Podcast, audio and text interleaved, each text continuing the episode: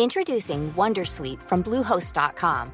Website creation is hard, but now with Bluehost, you can answer a few simple questions about your business and get a unique WordPress website or store right away.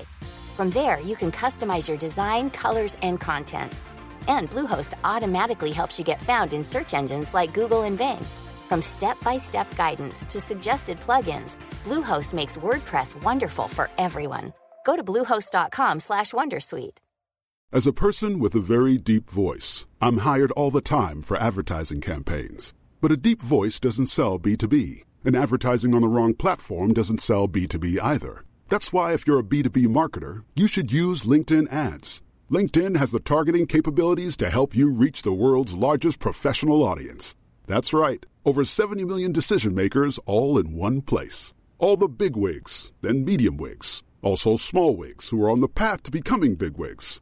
Okay, that's enough about wigs. LinkedIn ads allows you to focus on getting your B2B message to the right people. So, does that mean you should use ads on LinkedIn instead of hiring me, the man with the deepest voice in the world? Yes. Yes, it does. Get started today and see why LinkedIn is the place to be to be. We'll even give you a $100 credit on your next campaign. Go to linkedin.com slash results to claim your credit. That's linkedin.com slash results. Terms and conditions apply.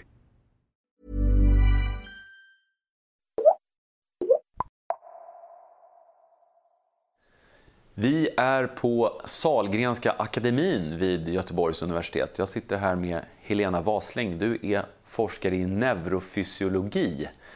Eh, och ämnet för din forskning är mänsklig beröring, alltså fysisk beröring på huden och vad som händer i nervcellerna eh, vid fysisk beröring. I våra kroppar, i, ner på cellnivå, vad, berätta, vad är det som händer i våra nervceller vid fysisk beröring, vid smekningar till exempel? Jo, man kan ju se vårt nervsystem som ett träd ungefär. Där man har en stam av samlade nerver som är ryggmärgen då. Och sen förgrenar det här sig ut som grenar och till slut i små, små kvistar. Där varje kvist då är en, en enstaka nervfiber, en väldigt, väldigt tunn liten tråd. Som, och varje tråd kommer upp så här i huden och förser en liten, liten prick på huden med känsel. Och när vi petar på den där pricken så startar man då i den här nervfibern svaga små elektriska impulser som då reser inåt mot ryggmärgen och sen uppåt i nervsystemet tills de når hjärnbarken. Och det är egentligen först när sinnesintryck, beröring och även alla andra sinnesintryck, när de når hjärnbarken som man kan uppleva och känna någonting. Och kontakten då mellan nervfibrer och hjärnbarken, hur ser ni den? Jo, när man studerar nervsystemet så kan man titta på olika nivåer i nervsystemet. Så vi har en metod där vi tittar på precis hur de här elektriska signalerna i de här nervtrådarna, hur de ser ut, vad eh, den här nervtråden svarar på för typer av beröring. Det finns ju massa olika sådana här ute i huden. Och sen så kan man även studera vad som händer i ryggmärgen, men det är ganska svårt att göra det på levande människor. Och jag befinner mig på ett laboratorium nu där vi bara studerar levande människor. Och där skulle man behöva engagera sig med djur och så. Och sen så kan vi titta på hjärnan, hur den beter sig. Det finns faktiskt en mängd tekniker idag för att göra det och vi har flera stycken här. Ett är ju att titta på hur hjärnbarken aktiveras när man gör så kallad eh, fMRI, funktionell magnetresonans på hjärnan. Och det är väldigt ofarligt och enkelt att göra det. Eh, då får man väldigt väl reda på var någonstans hjärnan blir aktiv. Det är en bra, man kan lokalisera hjärnans aktiveringar väldigt väl i en sån här MR-kamera.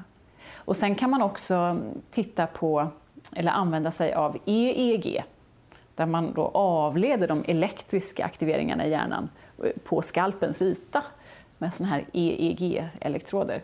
Och det är fantastiskt fint när man vill veta när i tiden hjärnan aktiveras. Men den är mycket sämre på att lokalisera var någonstans hjärnan är aktiv någonstans. Och sen finns det ytterligare några tekniker för att titta på hjärnans aktivitet.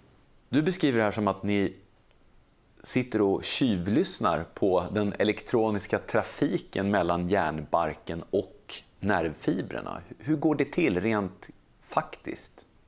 Vi har en speciell metod här som kallas för mikroneurografi. Och det gör vi på friska, frivilliga försökspersoner, studenter som får komma hit och bli lite avlönade för att de sitter här på labbet. Och då får de sitta i en stol väldigt, väldigt stilla eh, i uppemot åtta timmar ungefär. Så det är väldigt långa experiment för den som sitter. Eh, och då får man inte resa sig och gå på toaletten eller någonting sånt under dagen. Och då brukar vi göra registreringen från deras armar.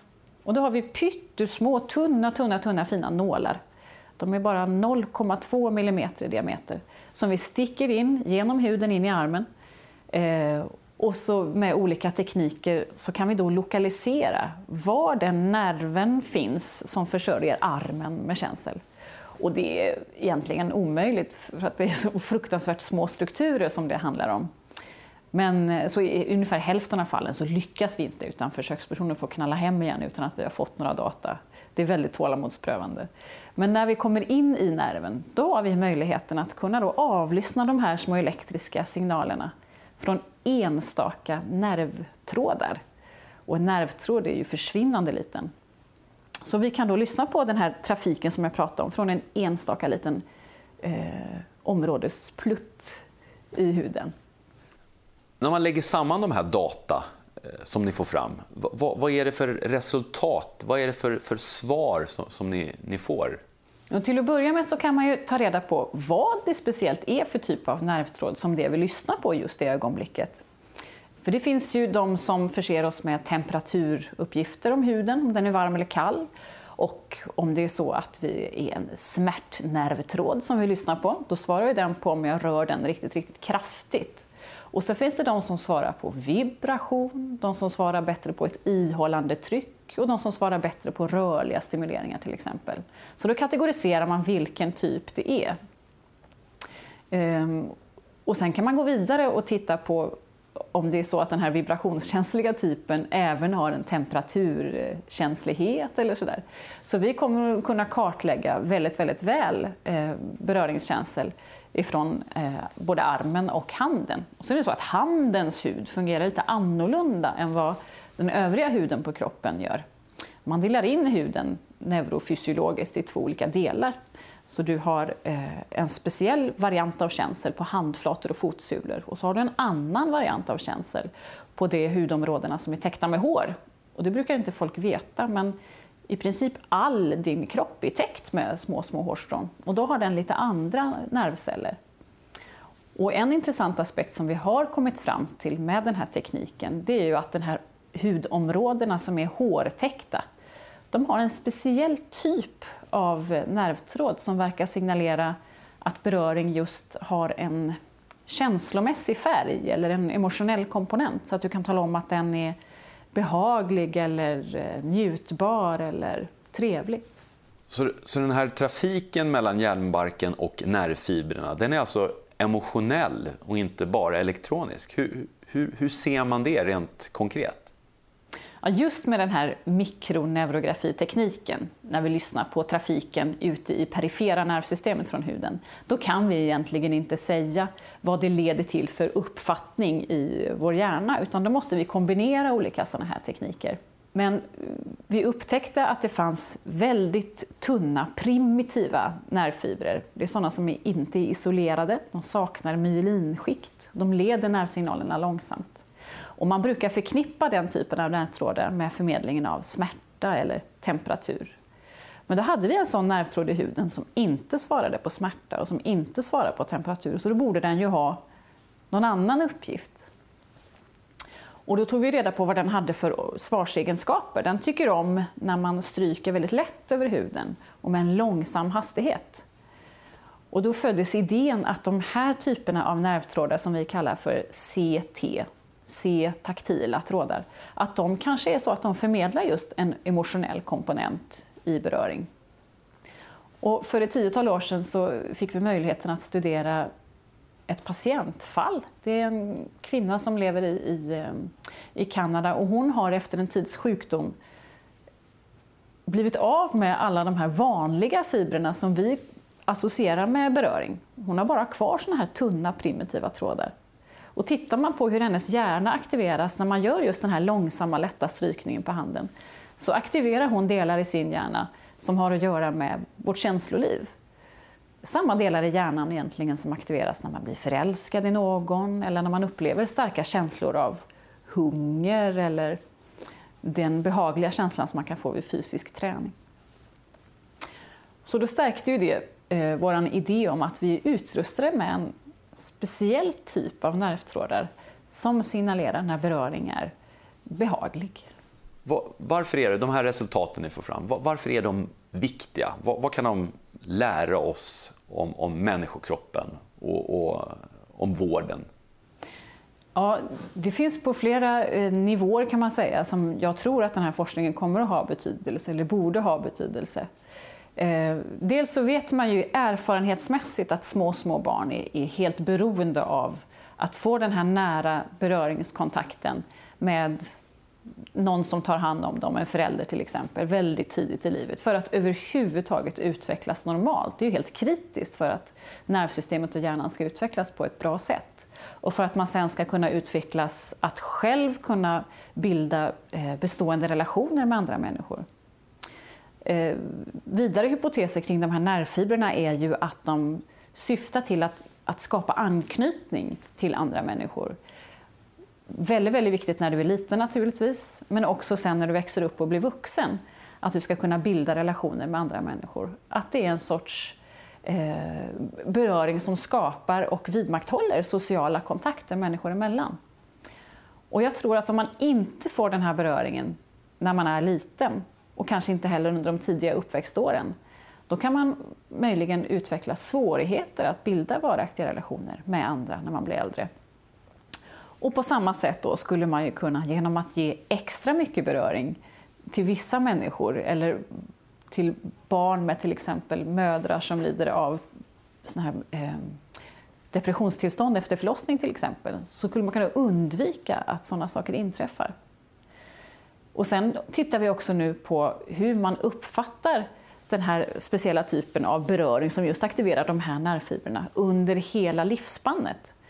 Hur tycker man att beröring känns när man är liten, eller ung, eller vuxen eller i ålderdomen rent av? Och då har det visat sig att under åldrandet så verkar man uppskatta beröring extra mycket. Och varför det är så, det vet vi ju inte riktigt. Om det är så för att man i större grad lever ensam och utan daglig beröring, att man på det sättet signalerar ett behov av beröring. Att man upplever då beröringen eh, skönare. Och det skulle kunna vara en signal till vården till exempel. De flesta av våra vårdtagare idag i vården är ju äldre patienter. Det låter som beröring, fysisk beröring och, och smekningar, de är viktigare för oss som människor än vad man tidigare har trott. Ja, det skulle jag vilja säga. Vi har ju ett samhälle idag där man promotar väldigt starkt att vi ska vara starka individer. Och där det sociala lite grann kommer i skymundan. Och det kan nog ha konsekvenser för Eh, välmåendet i stort. Men är det stor skillnad på som beröringstekniker, eh, på, på olika smekningar, hur de påverkar nervfibrerna och vårt nervsystem? Mm. För, för enkelhetens skull kan man dela upp beröringen i två komponenter. Där man har den ena beröringen som du och jag menar som helt vanlig beröring. Och det är den typen av beröring som gör att man kan beskriva de fysiska egenskaperna hos en beröring om den var hård eller mjuk eller var på kroppen den skedde och så vidare. Och det sker i tjocka, snabbt ledande nervfibrer. Och ju snabbare du rör på dem, desto mer aktivitet förmedlar de in till hjärnan. Eh, och sen har vi då den här emotionella komponenten. Och de beter sig på ett annat sätt. Och när du stryker över dem riktigt, riktigt sakta så svarar de dåligt. Och när du stryker över dem riktigt fort så svarar de dåligt. Och de har istället en sån här upp och nervänt U-format svar. Där när man befinner sig högst uppe på det här U, det är just på de här eh, mittemellan och ganska långsamma strykningshastigheterna. Så de har ett, ett optimum där, där de absolut trivs bäst. Och det ska vara en lätt beröring och ovanpå det så har de också temperaturoptimum. Att de svarar allra, allra bäst när det är en hudtempererad stimulering. Så då skulle man kunna säga med de tre faktorerna, lätt beröring, långsam hastighet, hudtempererad stimulering, att vi är utrustade med en speciell linje i nervsystemet som är skapt för att vi ska eh, beröra varandra, mellanmänsklig kontakt. Vilket då de här andra fibrerna saknar den egenskapen. Okej, okay, så att fysisk, fysisk kontakt det är viktigt för små barn och, och, och även större barn i, för att kunna knyta an till andra människor, men också för äldre. Men alla andra människor, vi vanliga vuxna däremellan, är, är fysisk beröring lika viktigt för, för oss också? Alltså jag hoppas ju någonstans att om man, om man får ut den här kunskapen att det här nervsystemet är ju någonting som, det är ju en tillgång som alla har. Eh, och utnyttjar vi den så kan vi lättare skapa eh, relationer mellan människor. Det finns ju redan idag massor av signaler som tyder på att folk är ändå någonstans rätt sugna på att umgås och vara tillsammans. Eh, för ett antal år sedan så startades det en rörelse i USA som kallas för cuddle parties. Där man då, främmande människor på ett internetforum bestämmer sig för att träffas fullt påklädda bara för att kramas och mysa tillsammans. Eh, och den rörelsen består fortfarande, det är någon trend som har hållit i sig. Och sen kan man också titta på att nästan all alternativmedicin har någon beröringsaspekt i sig. Och jag tror att det kan vara en orsak till att folk söker sig till alternativmedicinen omedvetet. För att den här beröringen alltså gör så gott. Vi vet också, vilket inte tillhör mitt forskningsben, men att det frisätts ett hormon också när man blir berörd som heter oxytocin, som jag tror kanske många känner till Eh, eftersom det är något som har spritts ganska bra i media. Och det finns troligtvis en koppling mellan den här CT-fiberaktiveringen och frisättningen av oxytocin, där man får såna här effekter som sänkt blodtryck och en upplevelse av lugn och ro. Slutligen, om vi får sia om framtiden och kanske önska lite. Eh, vad skulle du hoppas att din forskning, din och andras forskning om, om, om beröring att den kunde liksom förbättra, leda till konkreta resultat för neonatalvård, äldreomsorg och annan rehabiliteringsvård till exempel? Alltså I neonatalvården så är vi nästan hemma tror jag. För det är sån stark erfarenhetsbaserad eh, redan dokumentation att, att beröring är väldigt viktigt och hjälper. I övrigt så tror jag det är ganska tydligt idag att beröringen har lite lite låg status. Att det betraktas som eh, lite halvflummigt kanske jag ska säga och alternativmedicinskt. Och jag skulle vilja förändra den bilden. Eh, jag skulle vilja ge beröringen högre status. För jag tror att det är så pass viktigt så att man inte har råd att eh, negligera det och ta bort det. Och det pågår forskning i flera forskargrupper i Sverige. Vi gör den här grundforskningen och tar reda på exakt vad som händer i hjärnan och i nerverna. Sen finns det andra som studerar mera patientnära vård och ser vad som händer där med beröringen. Så jag hoppas helt enkelt att vi ska, att vi ska vinna en högre status och kunna få beröringskomponenten accepterad som en del av sjukvård, helt enkelt, och inte bara friskvård.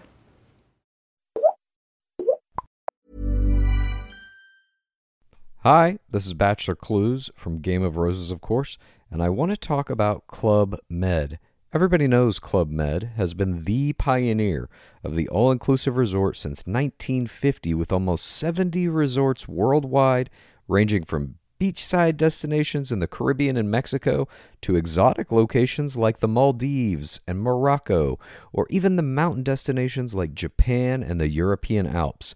Dine on delicious gourmet cuisine, enjoy more than 20 activities, and make memories with your family. For more information, visit clubmed.us or call 1 800 Club Med or your travel advisor.